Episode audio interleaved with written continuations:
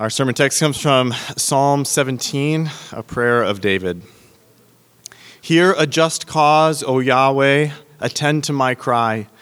Give ear to my prayer from, my, from lips free of deceit. From your presence let my vindication come.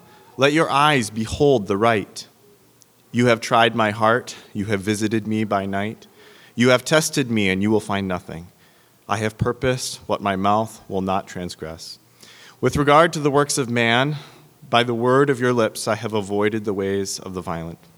My steps have held fast to your paths, my feet have not slipped. I call upon you, for you will answer me, O God. Incline your ear to me, hear my words. Wondrously show your steadfast love, O Savior of those who seek refuge from their adversaries at your right hand. Keep me as the apple of your eye Hide me in the shadow of your wings from the wicked who do me violence, my deadly enemies who surround me. They close their hearts to pity. With their mouths, they speak arrogantly. They have now surrounded our steps. They have set their eyes to cast us to the ground. He is like a lion eager to tear, as a young lion lurking in ambush. Arise, O Yahweh, confront him, subdue him. Deliver my soul from the wicked by your sword, from men by your hand, O Yahweh, from men of the world whose portion is in this life. You fill their wombs with treasure, they are satisfied with children, and they leave their abundance to their infants. As for me, I shall behold your face in righteousness. When I awake, I shall be satisfied with your likeness. This is the word of the Lord.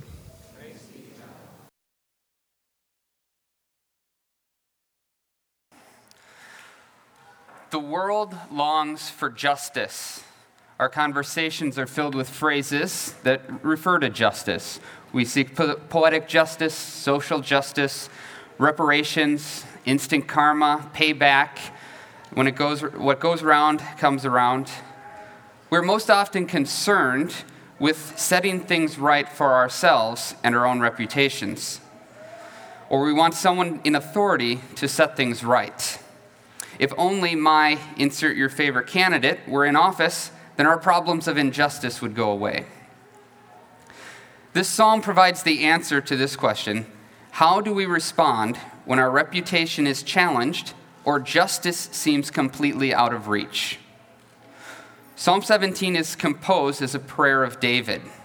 Many of the Psalms include words of prayer, but this is the first psalm written specifically as a prayer in the book of Psalms. David prays as a defendant pleading his case before a judge. David is being accused before men, and he feels powerless to defend himself. He pleads that God would be his judge and make things right.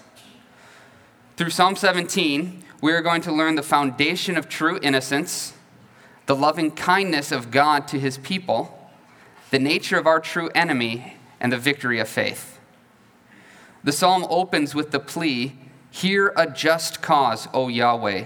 Attend to my cry. Give ear to the prayer from lips free of deceit. To set the stage, David asks that God would hear and attend. David says that his cause is just. His prayer is specifically directed to Yahweh, the God of covenant. God's promise in his covenant with Abraham was to bless those who blessed him and would curse those who dishonored him. In Abraham, all the families of the earth shall be blessed. Later, God revealed himself to Moses as I am who I am, the self existing God who initiates covenant with his people. From the beginning, God has revealed himself as a God of justice. God is not passive, he is active. He is before all things, and in him all things hold together. David is appealing to this covenant God for justice. We're going to explore more of the covenant in a later section. But in verse 2,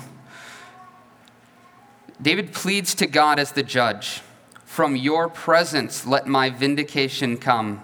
Let your eyes behold the right. It is from God's presence that David expects judgment or vindication.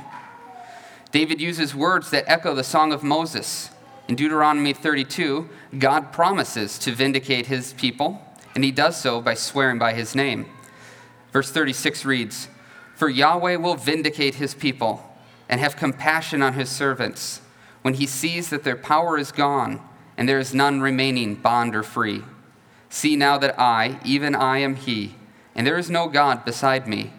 I kill and I make alive, I wound and I heal, and there is none that can deliver out of my hand. For I lift up my hand to heaven and swear, as I live forever.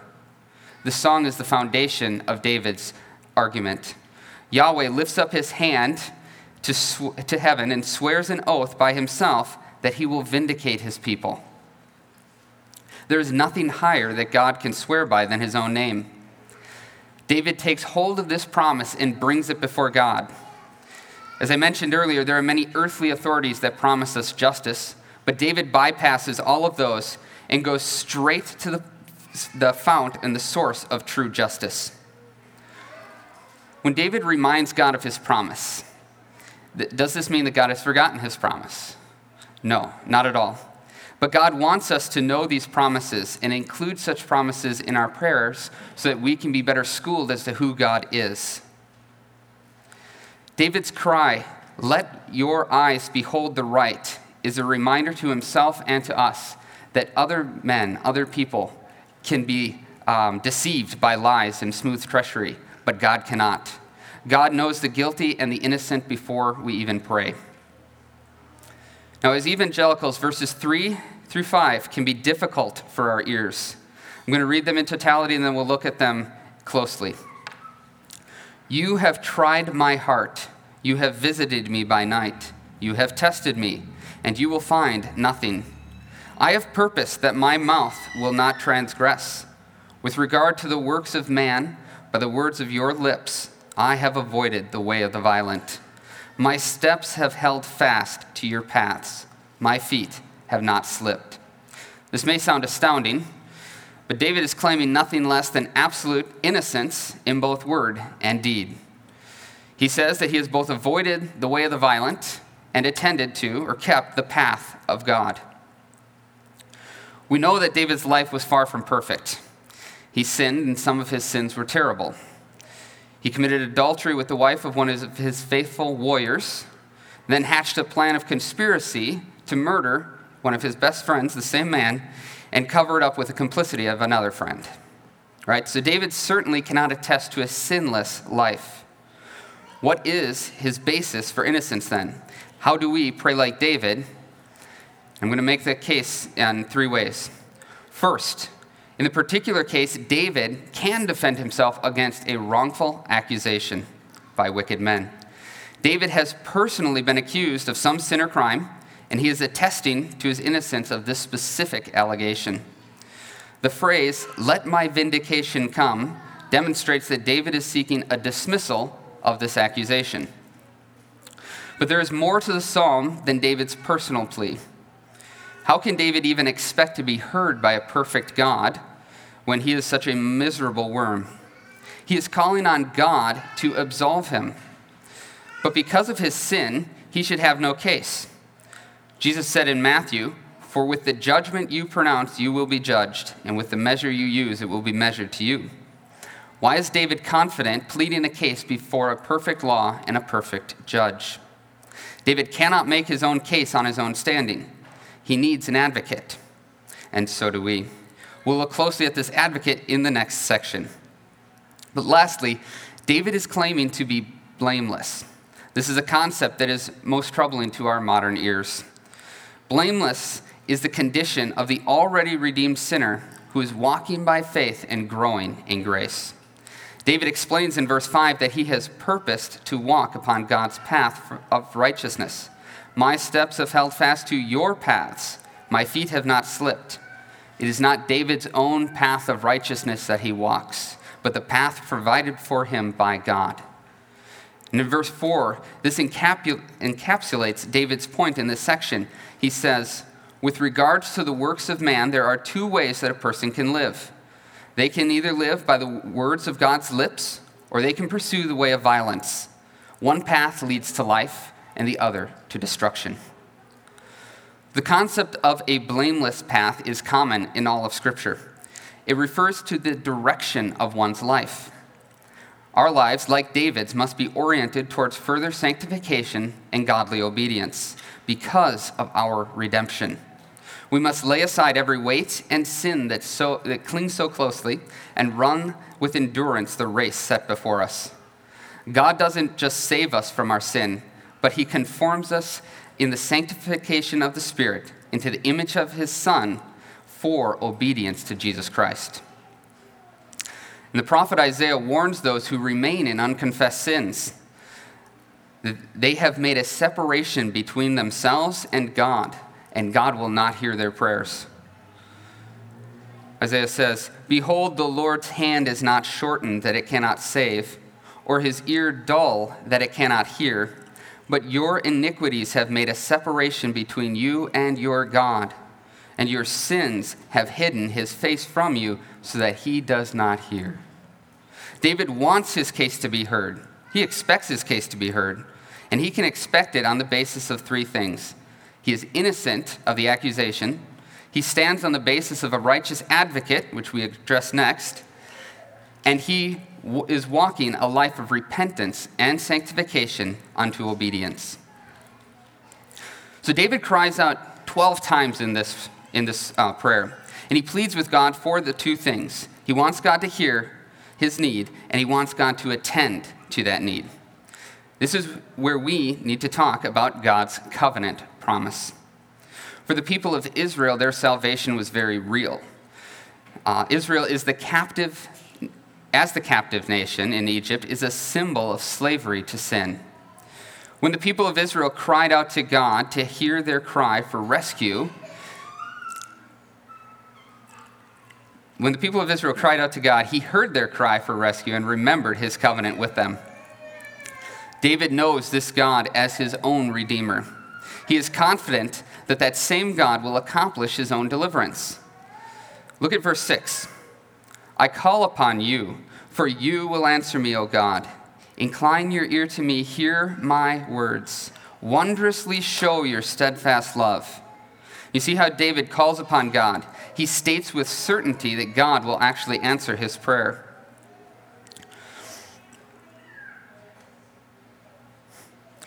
And he calls upon God to wondrously show his loving kindness. David calls upon Yahweh as the God of perfect justice to keep his covenant promise and work out justice on the earth. And then he calls upon the Savior, the promised seed, to save him. O Savior of those who seek refuge from their adversaries at your right hand. The word Savior is a Hebrew word Yeshua. It means Savior, Deliverer. It is the root of the name Joshua and the Greek equivalent, Jesus. Not only does God have the power and authority to save those who seek refuge, but God has promised to do so for everyone who calls upon the name of the Lord will be saved. David isn't just interested in a one time temporal salvation here. Look at verse 8. Keep me as the apple of your eye, hide me in the shadow of your wings. David wants the continual and perpetual protection of a mother eagle over her eaglets. This is another reference to the Song of Moses, where Moses says, in the voice of God, like an eagle that stirs up its nest, that hovers over its young, spreading out its wings, catching them, bearing them on its pinions. The Lord alone guided him. The picture drawn by Moses and reiterated by David here is that the work of the Holy Spirit guiding and protecting one's young as the object of cherished delight. This is the protection that David needs when he says, Keep me, hide me from the wicked who do me violence, my deadly enemies who surround me. So, what is the foundation of David's innocence? He is relying on the Savior of God. His trust and faith is in the coming Messiah. His advocate is the promised seed who has a strong right hand and will crush the wicked. The recognition of David's adversaries calls attention back to his accusers. Remember the scene I drew at the beginning. David is standing in a courtroom pleading his case. He wants deliverance from those who are slandering him. Verse 10 gives us a clear picture of these men. They close their heart to pity with their mouths, they speak arrogantly. These men aren't seeking a resolution. They aren't willing to settle out of court, so to speak. They are out for blood. They offer no terms and they take no quarter. Now look closely at verse 11. They have surrounded our steps. David links himself here with other saints fighting on the field of battle. They set their eyes to cast us to the ground. This is the picture of a wild beast who lowers its head and rushes forward against its foe to gore them with its horns. They are seeking, the saints are walking on the path of righteousness. They are seeking to live after the way of life, but they are confronted by enemies on every side. Notice in verse 12 that David changes from multiple enemies they to a singular enemy. He is like a lion eager to tear, as a young lion lurking in ambush. This is the broad stage of the battlefield being brought into view. The earlier verses 1 through 10 depict the appeal of David before the heavenly throne, the bar of justice, where he's crying out to God. And he points back to all the enemies that have come around him. But here, David turns his gaze and looks upon the earth, and he says, and he sees it as a, as a war table where enemies and armies are encircling, and the leader of the evil army is positioned as a lion eager to lay waste to the people of God. This lion is the slanderer, the adversary, commonly called Satan and the devil. He is the father of lies, and the Apostle John calls him the accuser of the saints. We do not wrestle against flesh and blood, but against rulers and principalities, against the authorities, against the cosmic powers over this present darkness, against the spiritual forces of evil in the heavenly places. As Christians, we recognize that all false accusations have their root in this battle, and we must fit ourselves for that fight. God warned Cain at the very beginning that if he did not do well, the enemy, Sin is crouching at the door. Its desire is contrary to you, but you must rule over it. David recognizes that his strength, or the strength required, is more than he can accomplish by his own effort. He understands that his own standing is in the, his own sin stands in the way of his ultimate victory over injustice. This is what moves him to prayer we must cry out to God in prayer because if we do not, we also will be ruled over by sin. So David finishes the psalm with a final appeal to God for him to act. Arise, O Yahweh, confront him, subdue him. David knows the power of God is greater than he who is in the world. David's own strength is insufficient, but God's strength is absolutely and completely sufficient. David sees the violence done by wicked men. And David knows his own sin crouches at the door. There is real damage and there is real evil that happens on the earth. Yet David does not fear. Instead, he trusts that God will deliver his soul from the wicked. Ultimately, David's final appeal is looking to the future. He does not expect God to act upon David's timeline. He trusts God to act in the time that is right. David identifies the portion of the inheritance of the wicked. The hard reality from our earthly standpoint is that we see that justice seems not to get done. We see that evil still is in the world, and that those who do this still receive life and sustenance from God. Fallen mankind is still dependent on God for life. David says, You fill their womb with treasure, they are satisfied with children and they leave their abundance to their infants. He knows that from God the wicked receive a portion in this life, but that is all they receive. The wicked do not have a lasting legacy beyond this, nor do they have a solid plea for justice. Their life is a mist that appears for a little time and then vanishes. David contrasts this little season of life with the greater inheritance found in God's salvation. David's prayer closes with a remarkable statement As for me, I shall behold your face in righteousness. Moses longed to see the face of God, but was not able to withstand the perfection of God's glory and majesty. David says that he will stand face to face with God in righteousness. This is a return to the original theme of David's opening petition Hear a just cause, O Yahweh. The word just and the word righteous are the same word in Hebrew. God will hear and attend to a just cause. He is the God of justice. He commands all people everywhere to repent because he has fixed a day in which he will judge the world in righteousness, when he will bring every deed into judgment with every secret thing, whether good or evil. There's a recognition in this prayer that we have not reached the goal. David's prayer is heard by God, but he cannot see him. Yet there will come a day when we, just like David, will see the Lord. There, there won't be any more peering through a glass dimly, but then face to face. Now we know in part. Then we shall know fully, even as we have been fully known. Sweeter than justice now is the face of God, who is justice himself. The final hope of David is that he will awaken in the new creation. When I awake, I shall be satisfied with your likeness.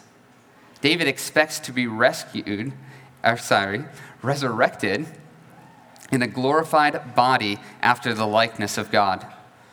Jesus did not die and rise again that we may never die, but that we might die and be raised incorruptible unto life everlasting wholly satisfied with the justice of God who poured out the wrath that we deserved upon his own Son. So, as I conclude, let me leave you with a piece of application that addresses each of these four points that we covered. David was confident in the foundation of true innocence. He was thoroughly humble before God. When we approach God in prayer, we must do so in a manner of creaturely humility. Our prayers should address God as the self existent Creator who has shown fatherly affection upon us as His children. Only in a proper understanding of God will we have a proper understanding of our sin. As we consider the loving kindness of God, we should saturate our minds with the promises of God for His people. The Puritans developed a robust prayer life that resulted in a robust life of obedience. The gospel that saves sinners also produces justice. The promises of God's deliverance give uh, the promises of God's deliverance give us comfort in times of injustice. And then the enemy that seeks to destroy us will go after your character, your families, your livelihood, your faith. This should not surprise us. We need to get good on waiting on the Lord. When your reputation is tarnished, what is your knee jerk reaction? Don't rush forward to demonstrate your own innocence to the world. Don't run off to social media and draft an epistle of self righteousness. There may be a time to make your case before a God appointed authority. But the first place you should go is to where David went pray to the God of justice. And finally, as we consider the victory of faith that overcomes the world, the Baptist Catechism has a beautiful response on the Lord's Prayer. The question is, what do we pray for in the second petition of the Lord's Prayer? The answer, in the second petition, which is, Thy kingdom come, we pray that Satan's kingdom may be destroyed, and that the kingdom of grace may be advanced, ourselves and others brought into it and kept in it, and that the kingdom of glory may be hastened. May this be the victory and our hope that we pray for. Bow with me in prayer. Most loving Father, we humbly ask that you would look down from heaven in great mercy upon your whole church and every member in it. Be favorable to Zion and build up the walls of Jerusalem. Look with an eye of pity on the great ruins and desolation of your church Heal up the wounds in all the nations. Regard us as your own flock. Be gentle as to your own family. Care for it as your own vineyard. Love it as your own spouse. Bless it with your grace. Guide it with your spirit. And defend it always with your mighty power. Scatter, confound, and overthrow any force that fights against the church. And have mercy on the church in this land. Bless us with true faith Deal with us as with those who come after us, in your grace and favor, for the sake of your great name, and for the sake of your, our only mediator, Jesus Christ, to whom be all praise and glory with you and the Holy Spirit, now and forevermore. Amen.